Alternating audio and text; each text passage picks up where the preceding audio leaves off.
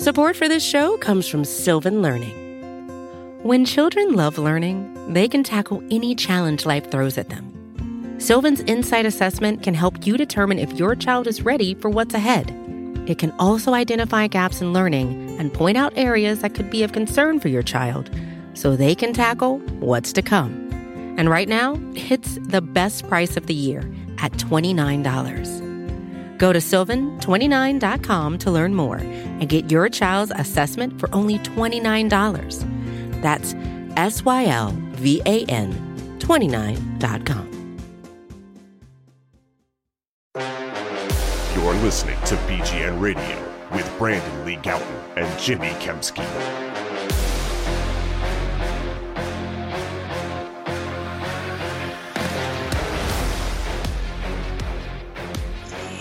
What's going on, everybody? This is BGN Radio, episode number 306. I'm Jimmy Kempski from PhillyVoice.com. With me, as always, is Brandon Lee Gowton of BleedingGreenNation.com. The Eagles are in the NFC Championship game.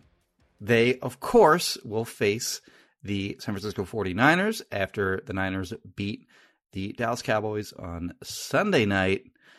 Brandon, very exciting time to be a an observer of the Philadelphia sports scene. How are you doing, buddy? Jimmy, for the seventh time since 2001, Eagles are in the NFC Championship game. How about that? One Mm-hmm. win away from going to the big game, the Super Bowl. Not shocking in the sense that the Eagles game has been really good, and this is what it's been all about. Um, but kind of crazy to think that Eagles are one of the final four teams in the NFL. Pretty cool stuff. Uh, big show as always. Before we get into everything, before we get into the meat of the episode, if you will, let me tell you about some meat snacks, and that is Righteous Felon Craft Jerky. Go to righteousfelon.com. Just kind of code BGN15 for 15% off your order. Jimmy, where do you want to start with this one? Start Eagles Giants. Um, obviously, the big concerns leading up to that game were the health of Jalen Hurts and his shoulder, and Lane Johnson and his adductor. Uh, what, what was it? An adductor tear, sprain? I don't know. Whatever it was, his his injury has been classified in so many different ways. Whether Right. it's sports hernia, groin, adductor. Uh, bottom line is, is it sucks to have to play with that injury, and he seemed fine. Um, I think that the biggest takeaway from the Eagles Giants game, the lopsided, dominant, you know, performance and score aside, is that those two guys looked like, I mean, not just functional, but uh, you know, actually good. Again, like Jalen Hurts played really well. I think it was what 16 of 24. Didn't have a high number of yards, but threw two touchdowns. Um, was smart with the football as he's been all season. Uh, no interceptions. He ran around a little bit, took some hits, um, got got up right right away from them. I think what, ran nine times, I believe, for 36 or 35 yards, something like that. So not a crazy rushing total, um, but their run their run game was effective um, with the threat of him keeping the ball and and carrying it to the outside. The three running backs in Miles Sanders, Boston Scott, Kenny Gainwell had well over 200 yards rushing. Um, so yeah, every, everything that could have possibly gone right in that game did.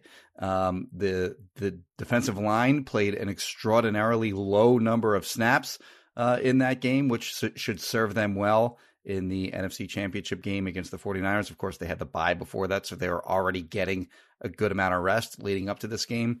And the Eagles are about as well positioned as you could hope heading into the heading into this conference championship game. Like if you had told anyone before the season began that you're going to be the one seed, you get the first round bye, and then you get to face the Giants and then Brock Purdy, you'd be like, yeah, okay, yeah, I'll sign up for that, sure. But like, let's be realistic here. Like, there's no way that can possibly happen.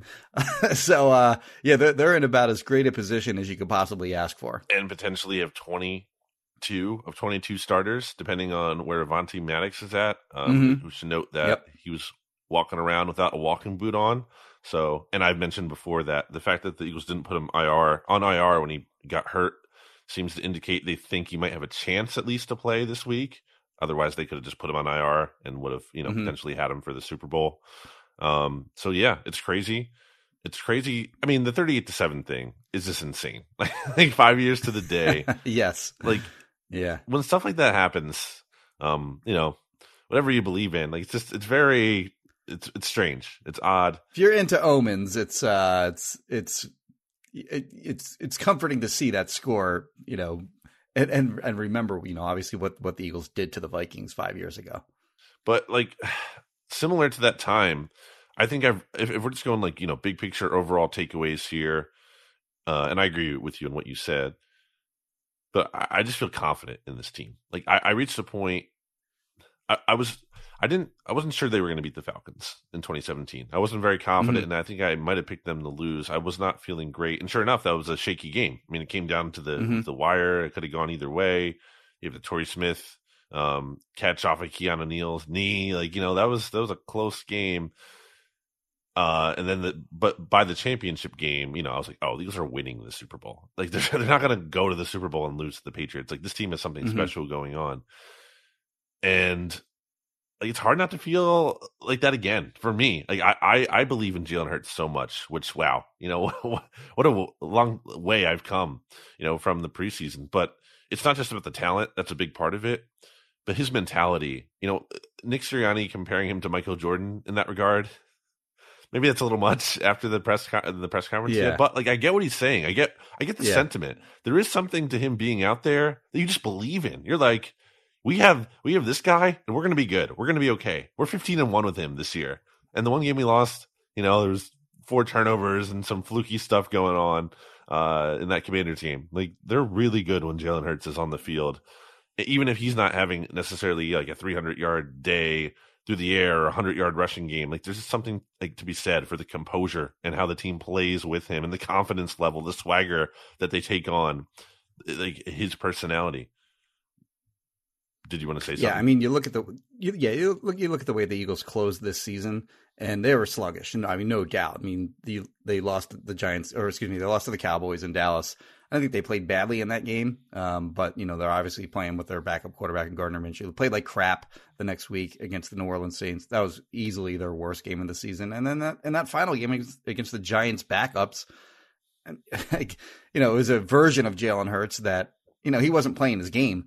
Um, and the Eagles were obviously very cautious about the way that they played that game with Hurts calling zero designed uh, QB runs, the one QB sneak aside.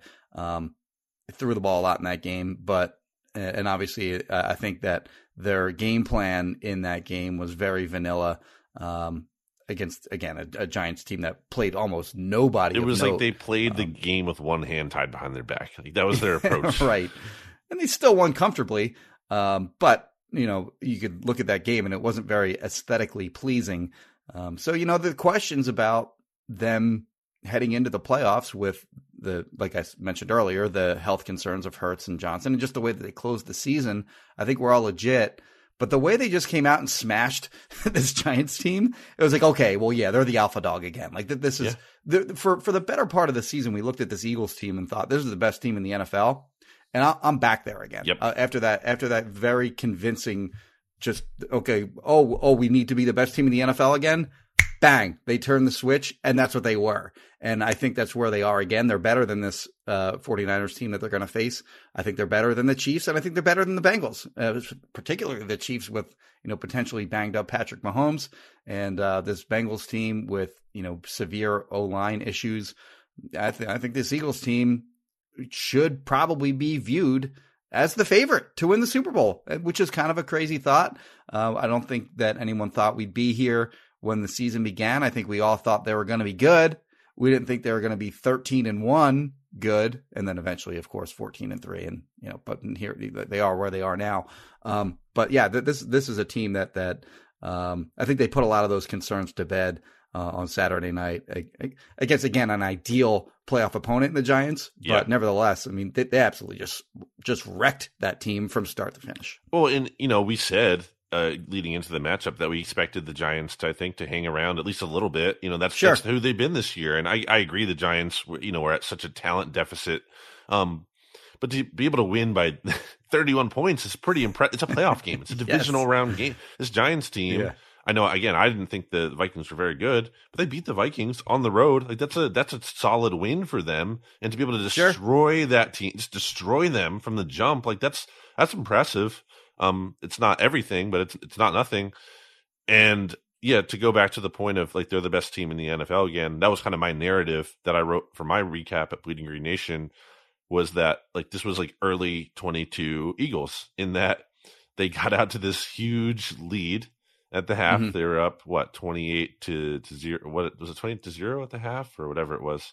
Um but um they were up to this big lead and they kind of faltered a little bit in the third, or they didn't score in the third quarter, and it's like, and the Giants had their score at that point. I think, yeah, so I think it was like twenty to seven or They whatever. established the run in that third quarter. The Giants did. yes, uh, they so went on that six minute drive uh, on their lone touchdown uh, score So- in that game. it, it felt like it did a little bit earlier in the year. Like they took their foot off the gas, although the, then they, you know, they they ultimately got that field goal when they needed to to extend it, and then they had the touchdown late in the game, so a little bit better than they were doing earlier in the year, where they weren't really doing as much in the second half. Um, but yeah, they just looked great, and um, I mean, another big takeaway, uh, um, holistically here, if you will, is that when the Eagles won the Super Bowl in 2017, we all know how they did it. You know, obviously Nick Foles was excellent, but a big part of it was just the trenches, both sides of the ball. Yeah, And the Eagles' offensive line dominated against the Giants.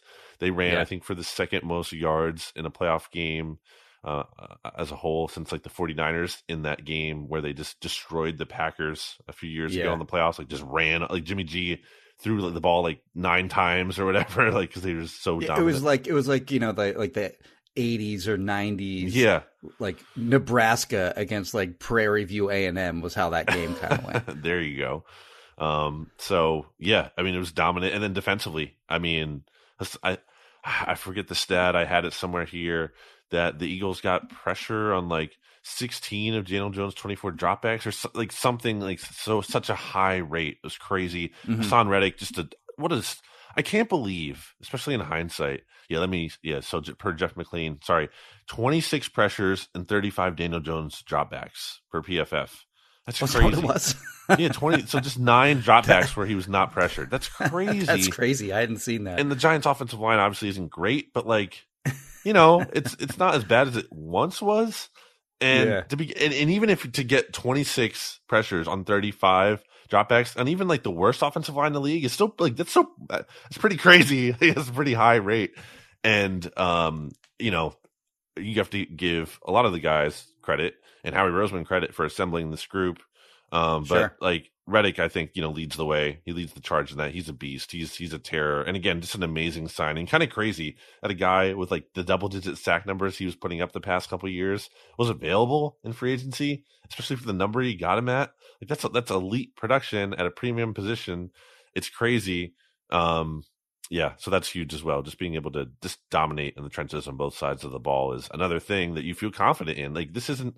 It's not like they just won through you know like I don't know two special teams touchdown. This is sustainable stuff. Like the way that Hurts plays and the mentality he has.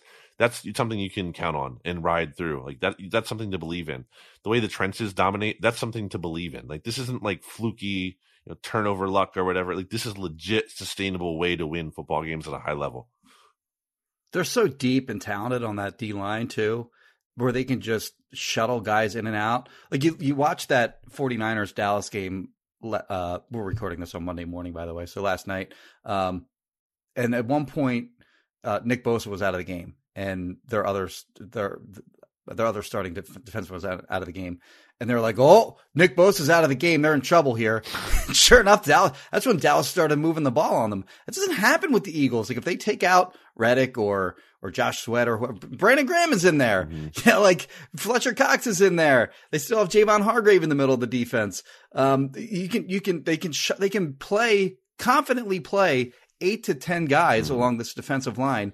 And you look at the snap counts from this Giants game. I mentioned that earlier. Yeah. 34 snaps for Josh Sweat. That led the Eagles defensive lineman. 34. Javon Hargrave at 31. Fletcher Cox, 28. Not one single defensive lineman beyond those three guys played more than 20 snaps in this game. So they are fresh. They're going to be locked, loaded, and ready to go. Like you, by comparison, Yep. uh, I think Leonard Williams played 68 snaps, I think. Dexter Lawrence, or maybe Dexter Lawrence played 68 and Leonard Williams played 62. It was one of the, I, I might have that flip flopped, but they had two guys that played more than 60 snaps on the defensive line.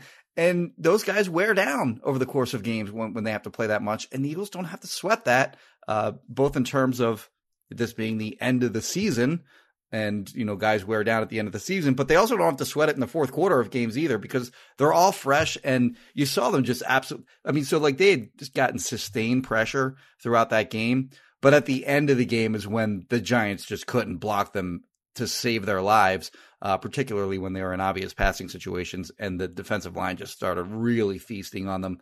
Uh, Josh Sweat got that late um, uh, sack fumble, and I mean they're they're just totally dominant. And if you're an opposed, if like if you're an opponent and you look at this Eagles team, I think that's where you like you can look at Jalen Hurts, of course, you can go, okay, he's an MVP candidate, and he stresses defenses. Um, with his dual threat ability and you know how do you how, if you if you go too hard stopping this then he can beat you this way and blah blah blah blah blah but i think that like if you're an opposing team looking at this eagles roster my biggest fear would be how do we block this defensive line for four quarters like because they are just so loaded with talent and depth it's a really scary unit to have to think about how to block them for you know for 60 minutes. Dexter Lawrence with his first game this season without a pressure. I mean, you know, Dexter Lawrence, amazing year, mm-hmm. all pro kind of year, really has turned it on, and Eagles just you know made him a non-factor. That's crazy. And credit to you know give Lane a lot of credit here. Jason Kelce was out there moving people with one arm. Um, mm-hmm. just insane player that he's he's still so great at this point in his career the 49ers offense or defensive line, by the way, by contrast, where you're talking about. So it was actually Haason Reddick who led the, uh, you know, edge rushers and playing time for the Eagles. He is at 36 snaps. Josh Sweat just behind him at 34. You know, Nick Bosa is at 54.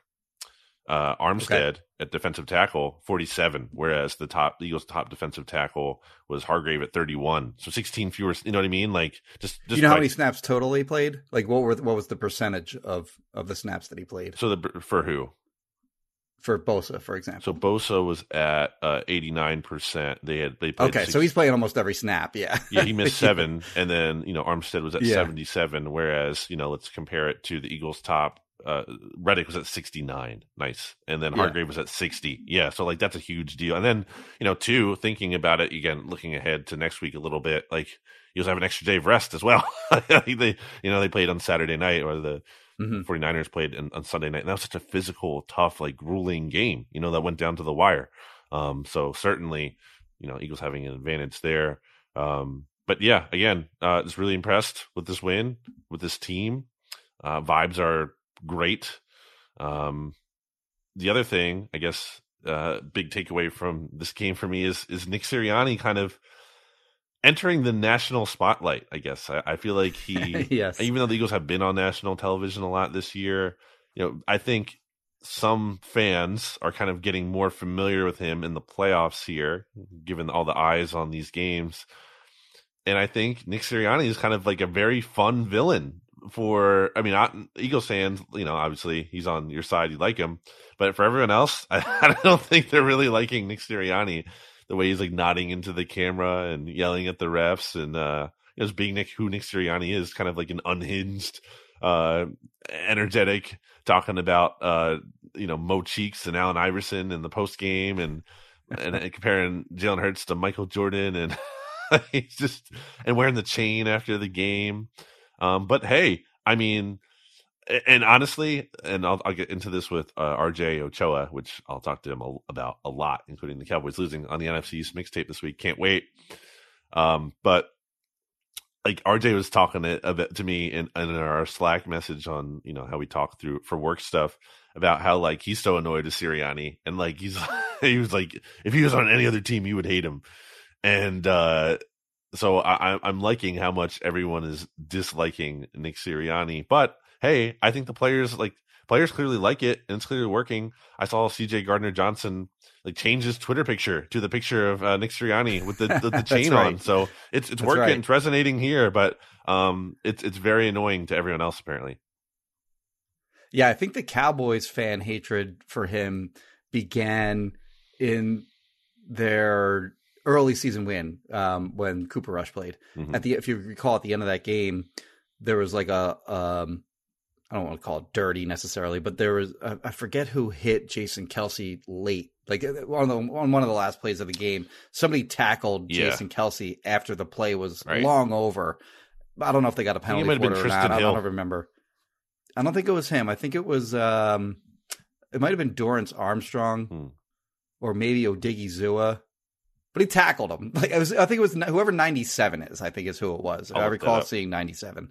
Um, tackled Kelce after the play, and you know, like a little Yeah. dust up. I'll call it, not to not to sound like Jack Del Rio, but a little, little dust up occurred uh, after that play, and uh, Sirianni was like screaming at the uh, at the at the Cowboys players or whoever tackled him.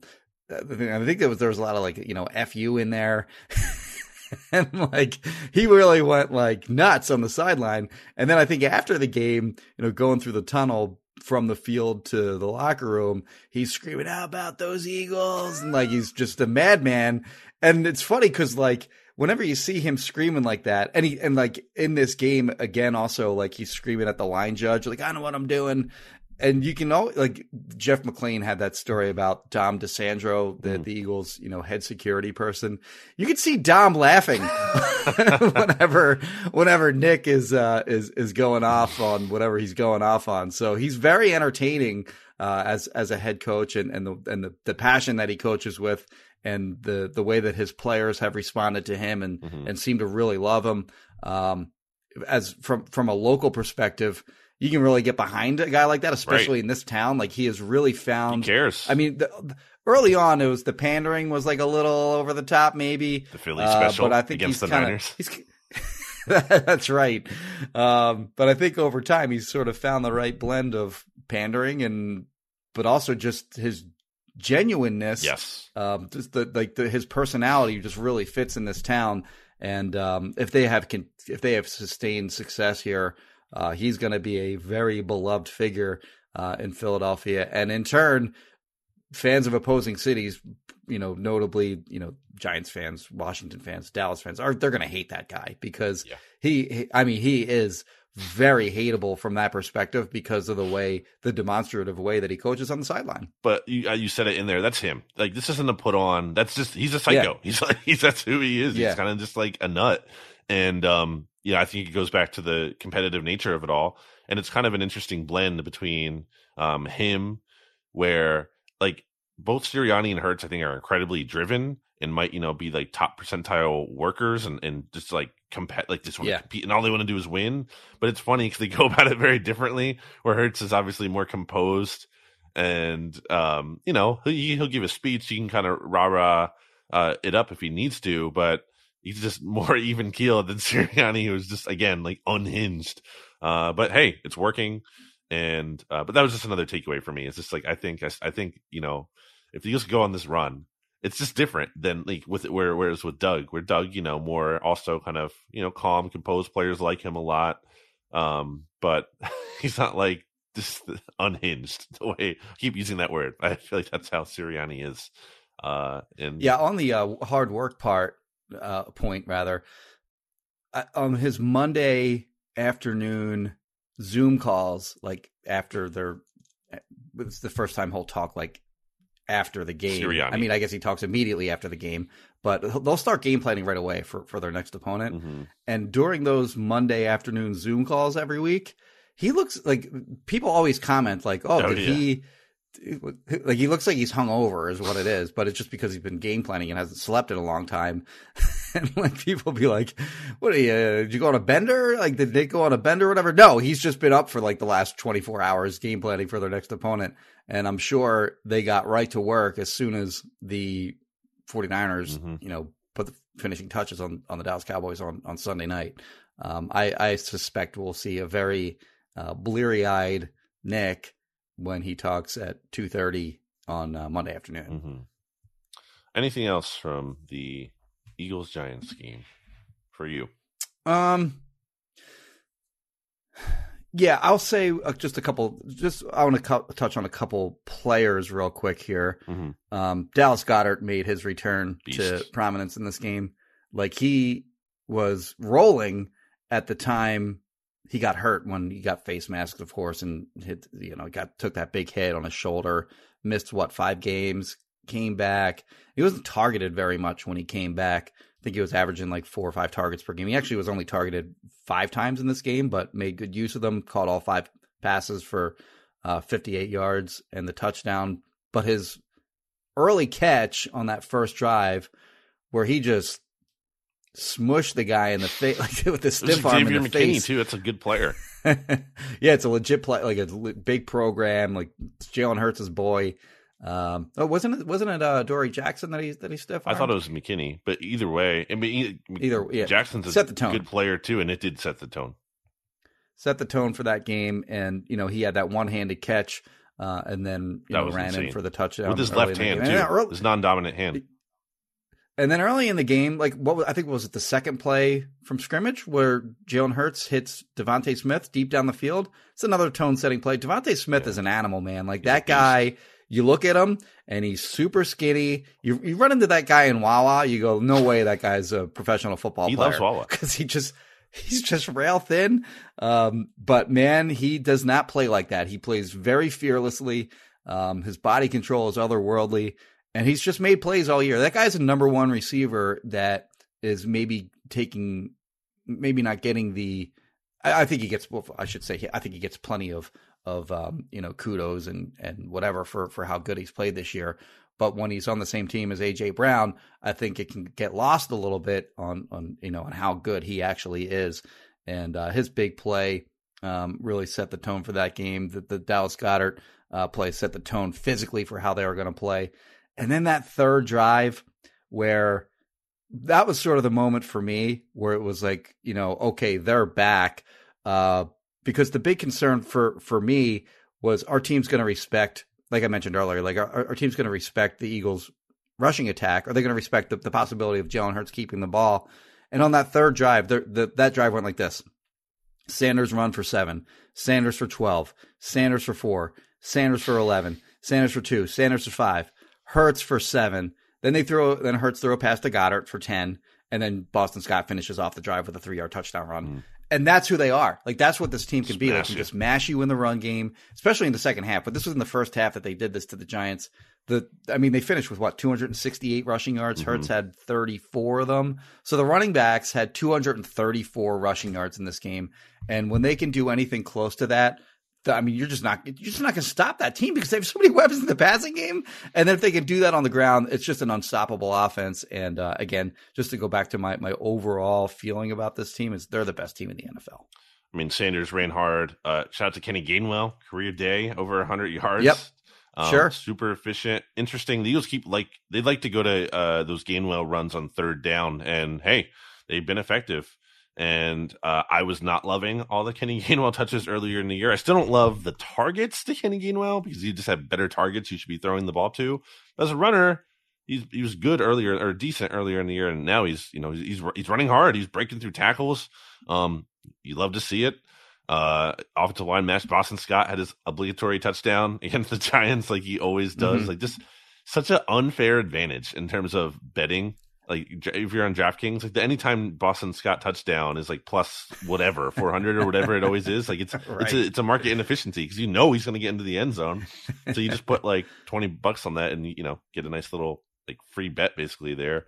Um, a couple quick hitters I had outside of mentioning Kenny G and everyone was um, Zach Pascal uh, outsnapped Quez Watkins for the first time all year. That was a little interesting to Okay. see. Also had that he had a really nice for the Goedert uh, touchdown. He had a really nice pick on that play in terms of uh, not an actual pick because he didn't actually contact. And he's been Yeah. we've seen him do that before where he's really good at setting up like he's going to run into the defender, but then doesn't and gets out of the way. Screams at him sometimes. he's good at that. Um, so there's certainly Yeah. value in that. I wonder if that's like a mix of um, kind of just the coaches trusting in him more than Quez at this point, especially kind of Quez struggled, struggled down the stretch. as they should. Yeah, so something to watch. Uh, I thought Brett Kern did well after kind of stinking. It's a good. It's a good pull. The Brett the Brett Kern analysis. I mean, it's true, he- yeah, you're right. He had a good game. He had a long, Yeah. I think, of 54, which is good to see. And he all three of his punts were down inside the 20. I think even maybe inside the 10. So um, I think one of them for sure was inside the ten. so. Yeah, Well, the the one especially when we were, qui- we were I, I quibbled, of course, about the they punted when they were on Yes. like the Giants' thirty eight, I think it yeah, was kind of like a no man's Uh, land there. Fourth and ten. It might have been. He might have been fourth I- and eight. I- or fourth and eight, maybe. And I said, just go for that. Yeah. But they punted, whatever. Um, and yeah, he he did pin him. I think at like the seven or eight yard Mhm. line or something like that. So encouraging to see him have a have a good game uh, in the playoffs. Whereas you know Siposs's lone Siposs was a better punter than Kern Mhm. during the regular season, but uh, obviously he had that disaster of a game Hmm. uh, in the wild card round last year. All righty. Let's take a break. One more, one more. We got we got to give James Bradberry uh, some Oh, props yeah. Too. forgot, Uh, forgot about him. of course, came from the Giants. Giants were just like, yeah, you know what? We're not gonna. so the Eagles for for years and years have taken salaries that maybe were a little high that they didn't want to that, that they they could big you know big rock in the in the salary cap jar uh, for that season. They just take that. They just take their salary. They dump. They you know convert it into uh, a signing bonus and they stretch out that those payments over you know the next few years. They kick the can down the road a little bit. The Giants didn't want to do that Mm. with James Bradberry this offseason, and they were willing to cut him without having good, you know, starting cornerbacks otherwise. And they did it in May, and they kind of screwed him over by doing it in May, two months after free agency began. And the Eagles said, "Thank you, we'll take that guy," and they got him on a huge bargain. And he's been awesome. It's second team pro, all pro. Mhm. James Bradberry is a pick in this game, of course. That must have felt awesome for him to pick off his old team Mhm. um, in the playoffs. Of course, the Eagles beat the Giants three times this year. First time Uh, they ever went 3 that- 0 against another team in one season. Oh, is that right? Yep. I didn't know that. Okay. Um, so yeah, I mean, uh, big big day for for James Bradberry on the uh, on the revenge front, and good for him. Like he's a good dude, and uh, I think the Giants did you know screw him over. But and by screw him over, he's still making what like eight million or whatever it is, Mhm. whatever it is this year. So you know he's fine, uh, but he's going to be cashing in on free agency this offseason, I would imagine. But yeah, good for him and and and and the and you know his continued success with this Eagles team and uh, being able to make a big play against his former team. Yeah, glad you brought him up. Uh, bad miss by me. Um, last thing I'll say is that, and I've said this point before, like in the past, but I want to reiterate it. The Eagles have dominated the Giants so thoroughly for so long now that it's not even like a rivalry anymore. Like there was, like, what was the level of satisfaction Right. really from Eagles fans, like beating the Giants? You know what I mean? Especially relative to what it would have been, let's say, beating the Cowboys. You don't even get the same level of satisfaction because you've owned this team, and I think that's that's a credit. It's a credit that you've made it like not even a rivalry anymore. You've owned the rivalry so much that's not even a rivalry. It's just like, yeah, whatever. That's that team we always beat. Um, and again, like once upon a time, uh, the Giants were all a long time ago, but they were like dominating the all-time series between these two teams. Now the Eagles are up, I believe, four games. Like it's like 90, 86 and two. They're on the, the, the right side of that one. Um, and it's pretty crazy. And they're also in a position to where they might be able to get ahead of the Commanders in like a few years. So Mhm. that'll be after probably Dallas never a little further away, but yeah, Dallas is further away, and they'll be tougher. But still, like to go from you know this team for so long that was like a joke, for, and to to now turn into what they have been, especially since um, really Jeffrey Lurie is on the team. I mean, like credit to them, Mhm. credit to the stability. Again, seven championship games since 2001. Only the Patriots have had more in that stretch. They've been the 13. They had the best quarterback ever, and maybe you know one of the a decent head coach. Um, so uh, yeah, pretty pretty crazy to zoom out and look at all that. So kudos to them. Um, before we go to break, Jimmy, let me tell you really quickly about Righteous Felon Craft Jerky. You can go to righteousfelon.com and use discount code BGN15 for 15% off your order. The best possible meat snacks you can get. The meat snacks that the Eagles themselves have at the NovaCare Complex fueling station. You know, Lane Johnson, how do you think he's getting through this game? You know, playing through all this pain. Probably because he's loading up on protein and eating Righteous Felon craft jerky. That's my guess. That's right. It's my guess, at least. Um, so if you're looking to, to strengthen yourself and fuel up on protein or non meat snacks available as well, righteousfelon.com, discount code BGN15. Same discount code works at Wild Nature, or sorry, wildrangerpet.com, where you can get 15% off dog treats. Jimmy, back after this. We're back here on BGN Radio. And Jimmy, I have a question for you. If I'm looking to buy, sell, or rent a house, how would I go about doing that? You should call Kristen Roach of Roach Realtors at 856 906 9295. Uh, Kristen Roach was, of course, as you all know, uh, voted by God as the best realtor in the history of the universe, which is an amazing feat by her, really. Uh, so, again, if you use anyone other than Kristen Roach to buy or sell a home, I mean, I don't know, what, whatever. I don't know why you would, but uh, of course, just call Kristen Roach, 856 906 9295. All right, Jimmy. So we watched the 49ers Cowboys game, and I don't know what your take on this was. I think we talked about this in the press box, but I thought that Eagles, in theory, should have been rooting for the Cowboys to win the game because I think you can look at a lot of different objective measurements and metrics that indicate the 49ers who have not lost since like October, mid October to the Chiefs in Arrowhead. They've won 12 straight. Yeah. Is the easy way to put it. Are the better team. And at the same time, no one needs to be sad about the Cowboys. The Eagles don't need to be sad. No one needs to be sad about the Cowboys losing, except for Cowboys fans. They can be sad. yeah. Um, very satisfying to see another Cowboys season end short of the championship game dating back to 1995. Um, so it was satisfying, uh, interesting game. Thought it was you know hard fought, physical, grueling. Kind of seemed like for either team coming out of Mhm. that game, like that's you know a tough game to have to go to Philly now on relative short rest to what the Eagles have, and go into that environment. Um, but 49ers are a tough team. I give them a lot of credit. Um, I think they're going to be bring a fight to Philly. Uh, what were your big takeaways?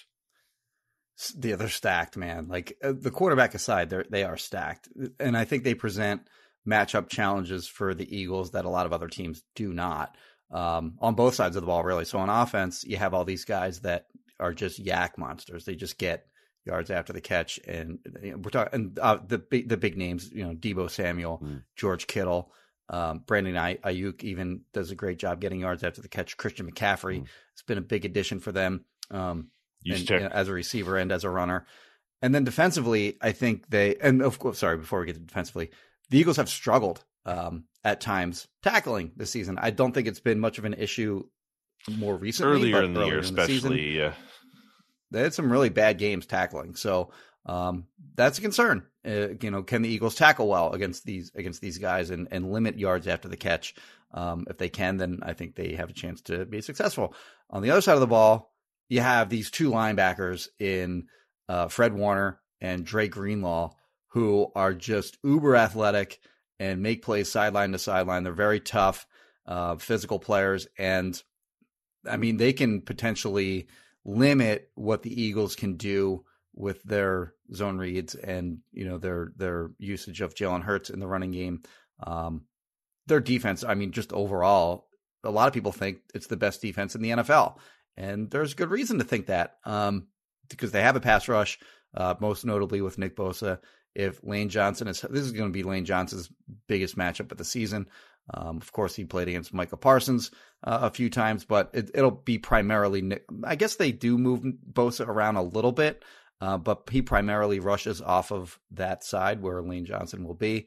Uh, maybe they move him over to Mailata's side, but uh, that's a guy that they're going to have to focus on, of course. But the, the the two linebackers are really the guys that I think um, can affect this game and what the Eagles like to do offensively, and then offensively, as as noted uh, previously, it'll, it'll also be the best. Maybe uh, I'm trying to figure figure out if they're if it's the best offensive line they face. Trent Williams is obviously awesome at left tackle, and Who else uh, would be? he kind of got poster Mike McGlinchey got posterized on one play by Micah Parsons in that game, but he's a perfectly good right tackle. Their three interior guys are just kind of like guys, I guess. Um, but it's just a very complete offense and a very complete defense. They can beat you with the run, they can beat you with the pass, and they can shut you down defensively. It's just that quarterback, man, Brock Purdy, he's made some plays for them, and obviously they won. I think I think he's five and zero in the regular season after he took over from Jimmy G when Jimmy G broke his foot. He's And eight then and of course oh they zero won the two games total. Is he eight zero oh or seven and zero? Because I think he came in if you include the game where Oh, he came in Yes, yeah. for Jimmy G, then they're eight and zero, and they were losing in that game when he came in. So maybe you do give him credit for that sure. one too. Um, so yeah, we'll call it, we'll call it eight and zero. Um, they've had a lot of success with this guy, and he's made some plays. But man, has that guy gotten lucky with balls that He's could to turn slash the ball over. should have been picked off, and somehow they find the way to the ground instead of in the arms of. I mean, Trevon Diggs had one right in his stomach Yeah. that he should have picked off in that game. That was a huge play. Yeah. If he makes that play, maybe that game is different. It's in the red zone. Um, yeah. Yeah, they uh, they definitely got points on, on that drive. I don't know if they scored a touchdown or a field goal on that drive, but um, yeah, I mean he's he's been very lucky in terms of um, you know having uh, you know interceptions or near interceptions get dropped or just fall to the, just fluttering in the air, and and they, they- he's just lucky that there wasn't a defender in the area. Mhm. Um, so yeah, I mean that that's got to be their biggest concern heading into this game. Stacked roster, but I think, and he, you're going to hear all week about how Brock Purdy is the next coming of of Tom Brady, Joe Montana, or whatever, and it's all nonsense. Like he's done a great job for this team, but he is he does not have that level of talent, in my opinion. Um, he's been an amazing QB 3 Mhm. Obviously, you go eight zero, like you're doing something Yeah. right. But um, yeah, I, I think that's that's a player that you know uh, you're just waiting. You're just sort of waiting for you know the his luck to kind of turn around and go the other way. I think uh, if if if the, his luck turns around and goes the other way, you're looking at a guy that can throw three or four picks in a game. And honestly, the 49ers still might be able to win with that because that's how good their defense is, or at least I Yeah. feel like at least it's that capable of playing that well. Shout out to DeMeco Ryans doing, you know, I mean, they have a lot of talent. That's a big part of it. When you have a linebacker like Fred Warner who can just drop into coverage Yep. against CeeDee Lamb like that, that's pretty unique to have. Um, but also DeMeco, I think, doing a great job there. And uh, when it comes to Purdy, in addition to the near picks, I, I feel like I saw a lot of near like strip sack. Like he'll he'll hold on to the ball. Uh huh. He's not gonna he's not getting it out like laser quick all the time. Like he's gonna hold on to the ball. He will give you a chance to knock that ball out. I think the little something that's gone underrated. Maybe file this one away. He also been kind of getting unlucky with these strip sack recoveries. Mhm. You think back to the Bears game against Fields when Reddick like blindsided him, didn't get that ball. Mhm. Naturally, he ran Fields ran for the touchdown or almost a touchdown on the next play. Um, Dak in the Cowboys game, again, Reddick Yep. crushes him, can't recover it. Uh, Daniel Jones didn't really matter as much, but Daniel Jones that just happened to Jones. Giant like that's not going to keep happening. Eventually, one of these fumbles is going to bounce in the Eagles' favor here. So I think that's something to watch in this game. Purdy's going to hold on to the ball, and he, he's going to give the Eagles a chance to get him down or get that ball out. Um, so I, I would I would keep an eye out for that one.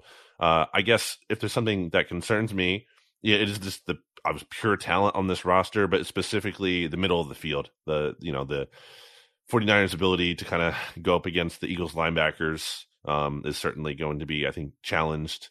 And, you know, just the idea of Kyle Shanahan versus Gannon isn't necessarily super comforting.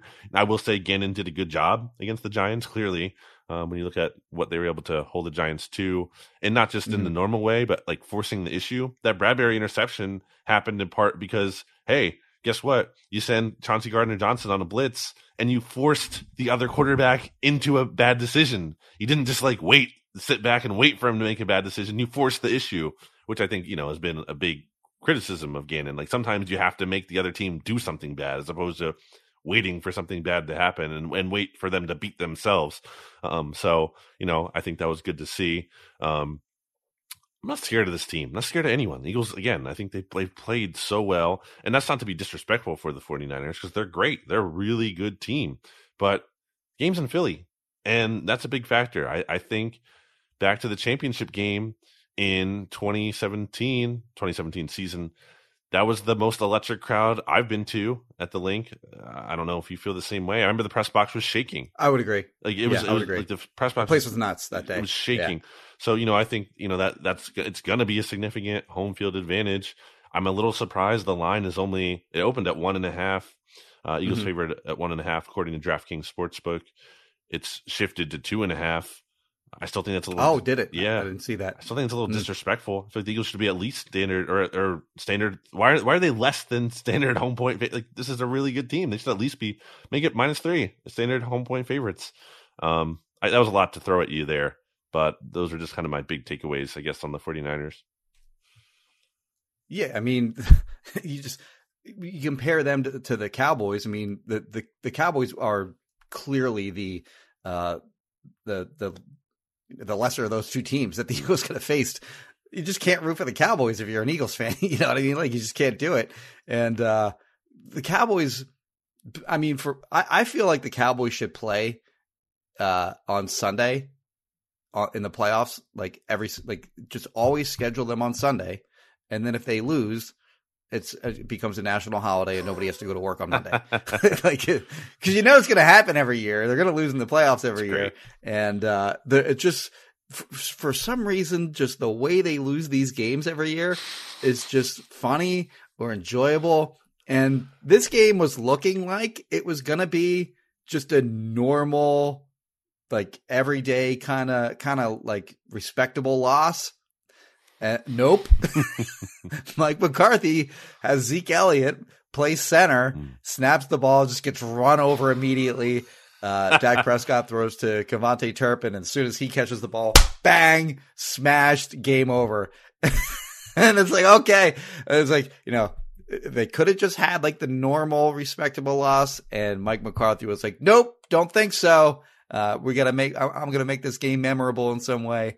And, uh, I mean, just over the years, they've had so many like just very memorable endings to playoff games.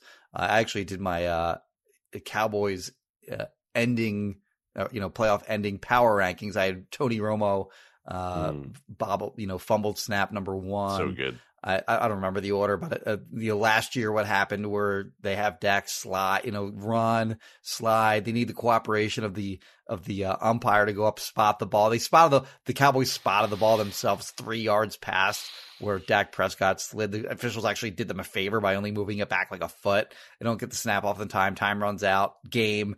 Uh, you have, of course, the uh, the the Packers game where Aaron Rodgers finds Jared Cook deep down the field. They get in field goal range.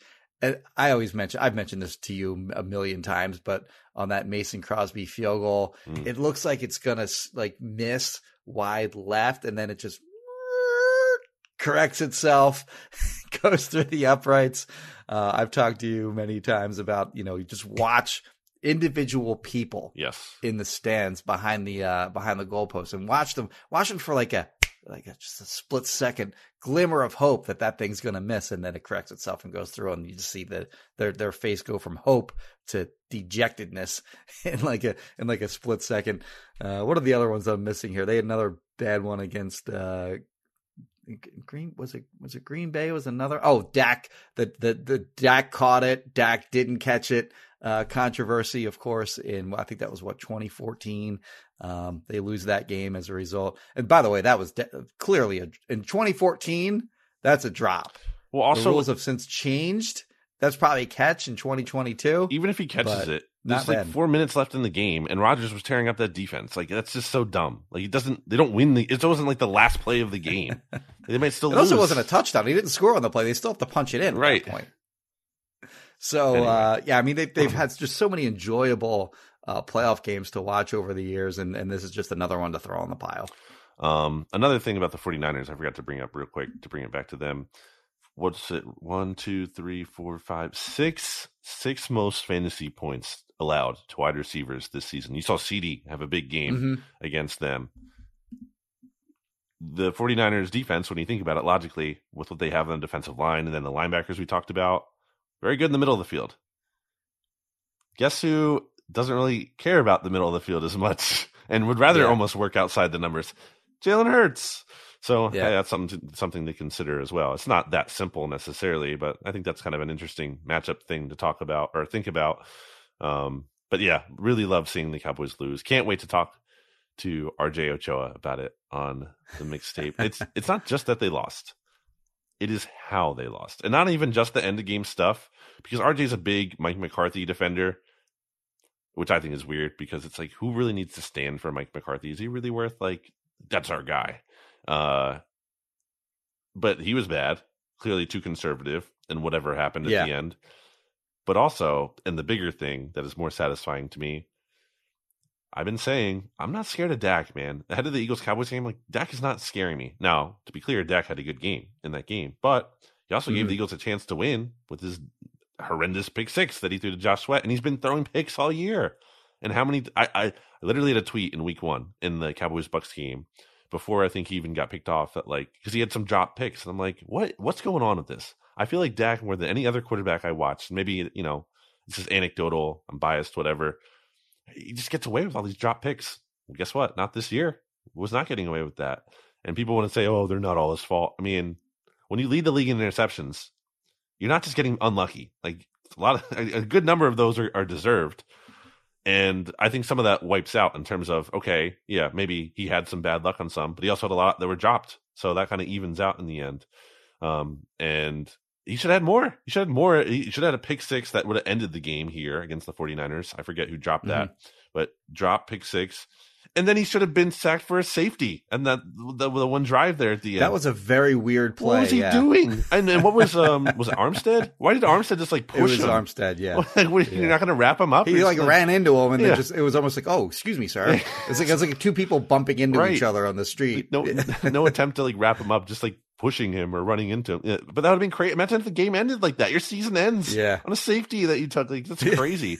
so I think, and and the what's even crazier Dak is like a 41 million cap hit or whatever this coming year. Mm-hmm.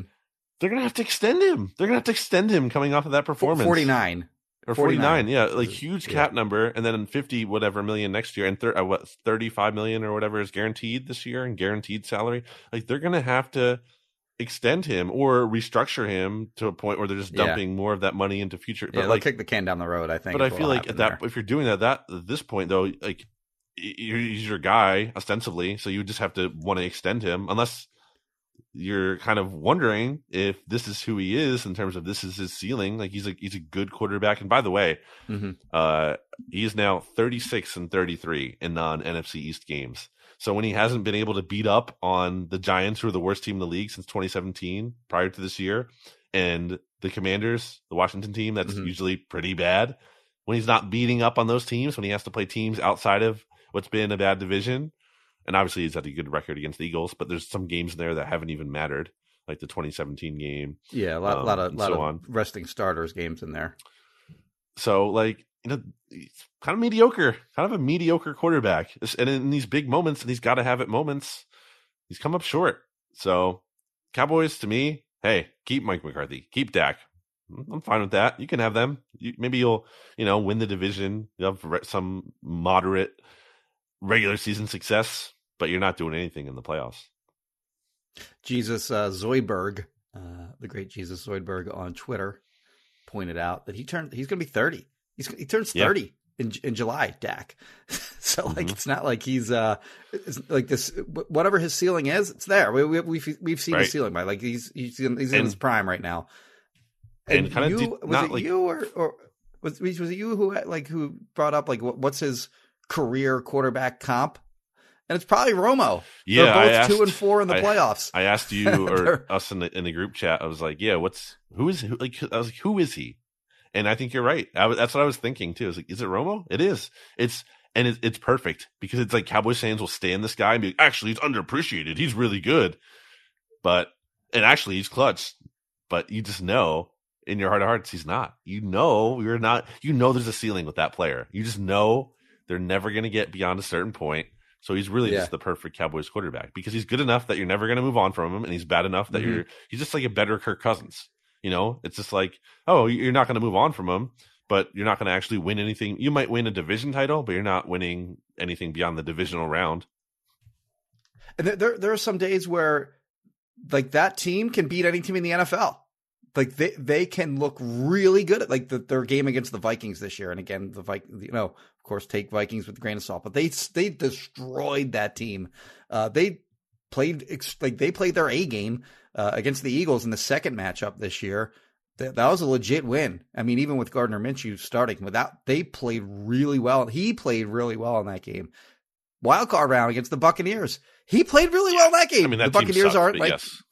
Yeah, but still, like they played really well. They they were capable of beating good teams. But they're just so wildly inconsistent. And by the way, he led the he led the NFL in interceptions. Yep. with missing five games this year through two really bad picks uh, in that Niners game. And I mean, yeah, like and that's who like your wagon is hitched to Mhm. for the foreseeable future if you're the Cowboys, because you, first of all, he's under contract for another two years.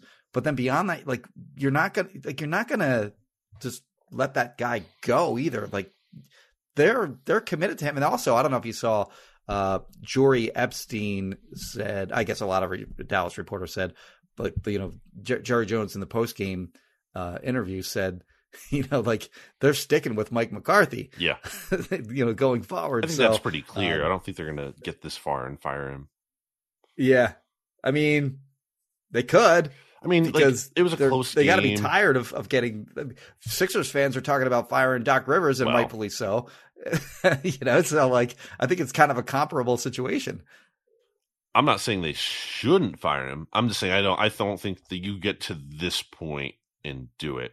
I don't. It just doesn't seem likely to me. But hey, it's Jerry Jones. Could be wrong. Um, get Sean Payton, wouldn't you rather have? Well, I guess you got to give up draft picks or whatever, but Yeah. certainly Sean Payton is a better head coach than than uh, Sure. I mean, yeah, again, unquestionably. I would. I would do it if I was the Cowboys. I would do it. Yeah. But I don't think they're going to do it. I think they believe in McCarthy. Um, I think they're gonna. It's it's it's interesting off season for them because they come up short yet yet again. But what are they really going to do? Like, what's really going to change? I think McCarthy's going to be back. I think Dak's going to be back. Dan Quinn Mhm. might be gone because he gets a head coaching job. We'll see. Are they going to scapegoat Kellen Moore? Like, okay, I don't think he's really the problem there. Um, yeah, Zeke could be gone, or Quinn might get a head coaching job. yeah, I said that. Oh, you know, sorry. Um, Pollard is At running back, Po- Pollard now has that broken leg. coming off an injury. Uh, I guess They're probably gonna they're probably going to franchise tag him, Mm, and they probably still will. But now they also might keep Zeke mm. because he has a broken leg, and there's maybe some uncertainty there. So yeah, it's, a, know, it's an so- interesting offseason for them, and they botched last offseason. We all know that, and to their credit, they still somehow managed to be better than I expected, I guess, relative Yeah. to that. But like you know, they gave away Amari Cooper for no good reason at all. Yep. What an embarrassing trade in hindsight.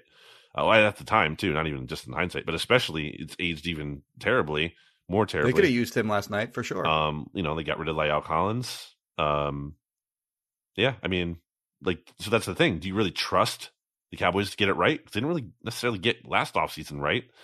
Um, they've done decently in the drafts, so maybe they can draft well, but like, you can't just put all your eggs in that basket. So yeah, Yeah. really interesting offseason, I think, ahead of them. Like, what what puts them over the hump? You know, like, how do they get over the hump? I think it's clear, by the way, and this has been a big criticism and you know point uh for me against Dak since his rookie year is he's a big product of a system. He's not. He's not. He's he is not an elite quarterback. You are if this this all this ru- after the Buccaneers game. Oh, Dak's elite. No, he's not. No, he's not because elite quarterbacks are like Joe Burrow and they have a bad offensive line and they win in spite of that. That's a win because of quarterback. Those are very rare to be clear. that guy's a killer, by yeah, the but, way. but yeah. like you cannot tell me Dak is an elite quarterback. No, he is not. No, he is not. He's a good quarterback. Maybe very good was, uh, quarterback. He's not an elite Th- quarterback. This was random. I, don't know who was saying this, but I, I, I happened to uh, upon a video on, on Twitter, and whoever whoever tweeted it said, "This is why people hate the Cowboys." And it was a video of, uh, I, I guess it was like a Cowboys podcast, but they, they also do videos. I don't know who it was, but the, this guy was like, he's he's going through his top X number of quarterbacks, and he, he you know he said Mahomes, and he said Burrow, and he said he said Josh Allen. He said, and breathing down Josh Allen's neck is Dak at number Mm. four. Like, uh, like, are you high? Dak, Dak Prescott is not the fourth best quarterback in the league by a long shot. And then he's saying, if, uh, if he plays, and this is just this week, this video came out. If he plays like he played against the Buccaneers, then maybe he's two ahead of Burrow. so like, but uh, this is just one stupid example of like one video I saw on Twitter. No, NFL this is like a Twitter pretty common Dak. mindset of Yeah. Cowboys fans. Well, NFL Twitter as a whole, gen- like national Twitter, likes Dak, and I think part of it's like the Josh Sweat effect in terms of you know Derek Barnett was always viewed as a disappointment as a first round pick. If, Mhm. but Yeah. if Derek Barnett and Josh Sweat, and earlier in the career they kind of did a little bit like have similar production level.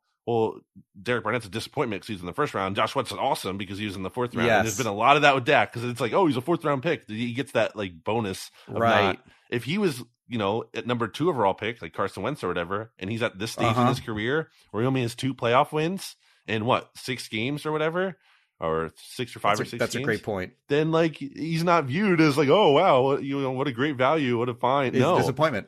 um, and look, Jalen Hurts wins. He beats the 49ers. If that happens this Sunday, guess who has the same amount of playoff wins as Dak Prescott already? That's like, crazy. You know, so yeah. I can't wait to talk to RJ. I, I was I was RJ loved this clip of me uh because we did this um uh, birds versus boys podcast it's, it's kind of like similar to the mixtape um but these two guys who are Eagle Sand and a cowboys fan they do their own little uh or not i don't want to say little as uh demeaning their own um production and they interviewed us before the eagles cowboys game on christmas eve and rj like loved this clip of me saying sometimes i just i think it's so much more enjoyable when the cowboys lose versus the eagles winning and to, to be clear here, the context of that was also coming off of the Bears game, which was just not a very like entertaining win for the Eagles compared to the Cowboys losing to the Jags to Doug Pederson in overtime. The way they did was like, oh, that was awesome. Like that's that's such a that's a cool way to see the Cowboys lose. And also part of it's like personally what I do in terms of I'm working during an Eagles. I have a lot of work to do during the game and after the game. It's not like all just entertainment value. I'm like you know, I'm thinking critically. I'm trying to like message a bunch. There's a lot of work that goes on. Whereas when the Cowboys lose, I don't do anything. I'm just sitting there laughing, sitting back and enjoying it. Maybe I'll put out up an article, but like it's a totally different experience anyway. Um, what was the point? I don't even know the point of me saying all that, what that was. Um, but oh, just, I think just the fact that it's just always very delicious to see the Cowboys season end. Um, so yeah, I got another tweet for you on your Hurts point, or Hurts, if Hurts wins another game, he has as many playoff wins as Dak. Here's this is from uh, John Foley on Twitter. It's at 2008 Phils with a Z. Yeah. he says this is an A plus tweet. wow, Dallas played in the NFC Championship, or uh, he meant, I guess, I mean, last played. Dal- Dallas played in the NFC Championship on January 21, 1996. Jalen Hurts was born August 7th, 1998. Mm-hmm. yeah, So two years crazy. later. Ba- Baby Hurts grew up, learned how to play I football, yeah. went to college, squatted 600 pounds, graduated, got drafted by the Eagles, and made it to the NFC Championship before Dallas got back. Mm. That's crazy. and again, very well might A- win That's it. an A plus tweet. That's crazy. It's insane. yeah. Um, it's just crazy. You know, America's team, all this hype that the Cowboys get, and they're in the company of. We say it after every, after every single playoff disappointment every year. They're in the same company as the freaking Lions and the Washington football team that's had multiple names for years or in the past whatever years. Uh, that's the Yeah. zero NFC championship. The only two teams with more or longer NFC championship game drought. Just making it there. Just making it there. Just not Yeah. even winning, but making it Yeah. to the championship game. Like it's it's incredible how futile they've been, and yet how much hype they consistently get. Uh, like this, this, the total disconnect, the disparity between the hype they get being super high and the actual results and meaning in a meaningful way just being so much lower. It's it's great. It's it's a Yeah, when Awesome when- experience. Like in that span where they haven't gotten back, they've played in ten wild card games. They've won five of them, so they've they've at least va- advanced in half of those games. Mhm. In the divisional round, uh, and of course, so, so you have those five games. After they won those five games, they get to the divisional round. They also had two divisional round games where they had a first round bye. right. Um, so they so they they've played in seven one win. divisional round games, and of course they're zero and seven in those games. Wow. So. Yeah, it's good.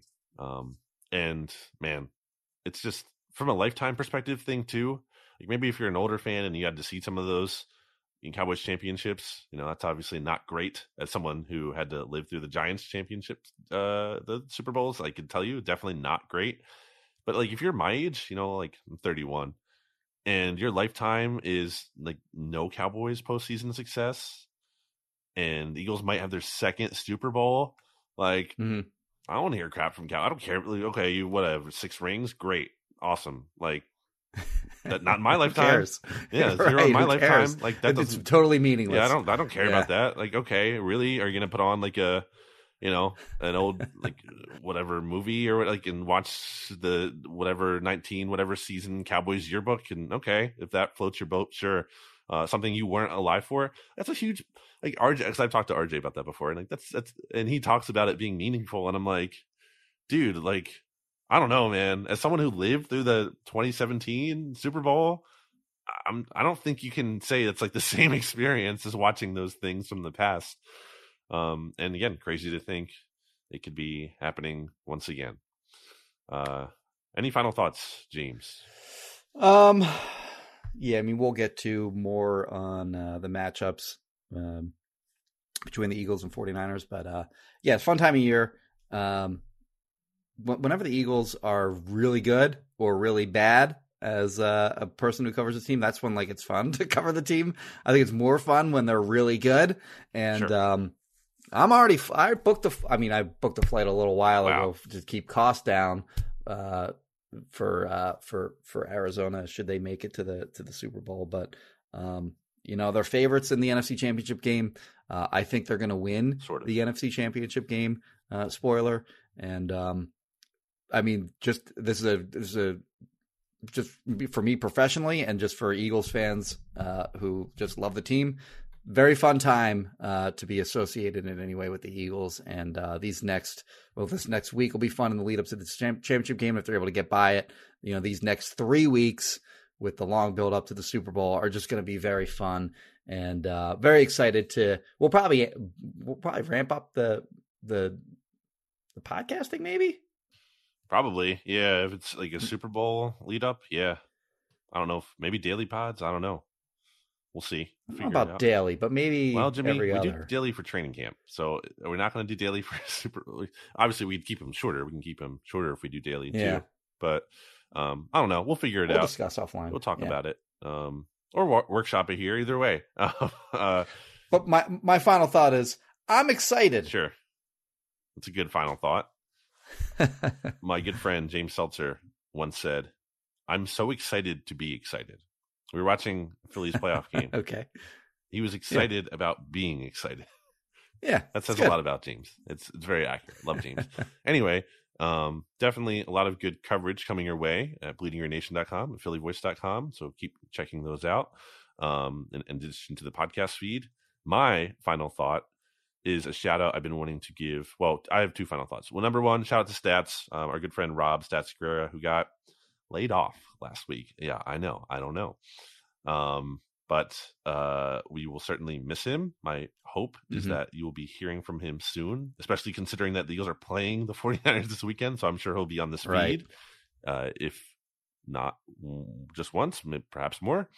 Um, so make sure you follow Stats on Twitter at Stats on Fire. Get a lot of good 49ers insight leading up to this week's game. Obviously, NinersNation.com still as well. So that's one of two. Number two of two, a very random shout out here, Jimmy, to not a sponsor, although I would love if they were, Esti, E S T I hummus. If you ever see this in the hmm. grocery store, Jimmy, okay. Uh, if you ever if you ever wanting to dabble in a hummus, you know, store bought hummus, Esti is a really legit brand, I think, and I'm especially partial to their jalapeno hummus. Um, it's not like overly spicy if you're afraid of too much heat for some reason. I like a lot of heat, so that doesn't really bother me. But I think it's it's a good blend of just enough heat and flavor. Um, definitely a strong recommend. I think a, a, really good pairing personally is you get um, Splits brand pretzels. I don't know if you've ever seen those. They're called Splits, and uh, no. get uh, some of those dip them in that hummus, have a really good crunch, and mix of that flavor with the jalapeno. I think it's a nice time. So if you're looking, you know, for any kind of snack ideas, in addition to righteous if you really wanted to, you could take your righteous felon craft jerky and dip it in there as well. I'm sure that's fine. Um, so yeah, be on the lookout for Esti on. I think they have it at like Shoprite or whatever. Uh, if you see it somewhere, give it a try. Even if you don't like hummus, I think I think you'll like it, and if you do like hummus, I think you'll especially like it. So that's my preferred hummus brand is Esti. All right. Uh, are, are, you looking it up? I feel like you're looking at something. I am not. No, I looked up something else. Okay. What was it? Can you tell me? Uh, I was curious if uh, chicken or the egg had opened up yet. Mm, I've been yeah, I've been wanting to. Uh... oh, you know what? I'm sorry. I do have one final thought because I talked about that dog that I chased That's around, right. And then we were going to go to the shelter and Yeah, what's the you know, status of the dog? it. Just getting it out of the shelter, adopting it temporarily, Fostering, and then yeah. finding a good home for it. Um, somebody adopted it. Hey, and great news. apparently the people at the shelter were like, "Yeah, these, no, these people are solid. They're good. Um, we're happy with who got this dog." So uh, the dog that we chased down and we're following up on uh, never made it into the Kempski household, but uh, did find a good home, evidently. So I'm happy for this very fast little dog that I chased around for two hours on the morning of the Eagles Giants Week 18 game, I think it was.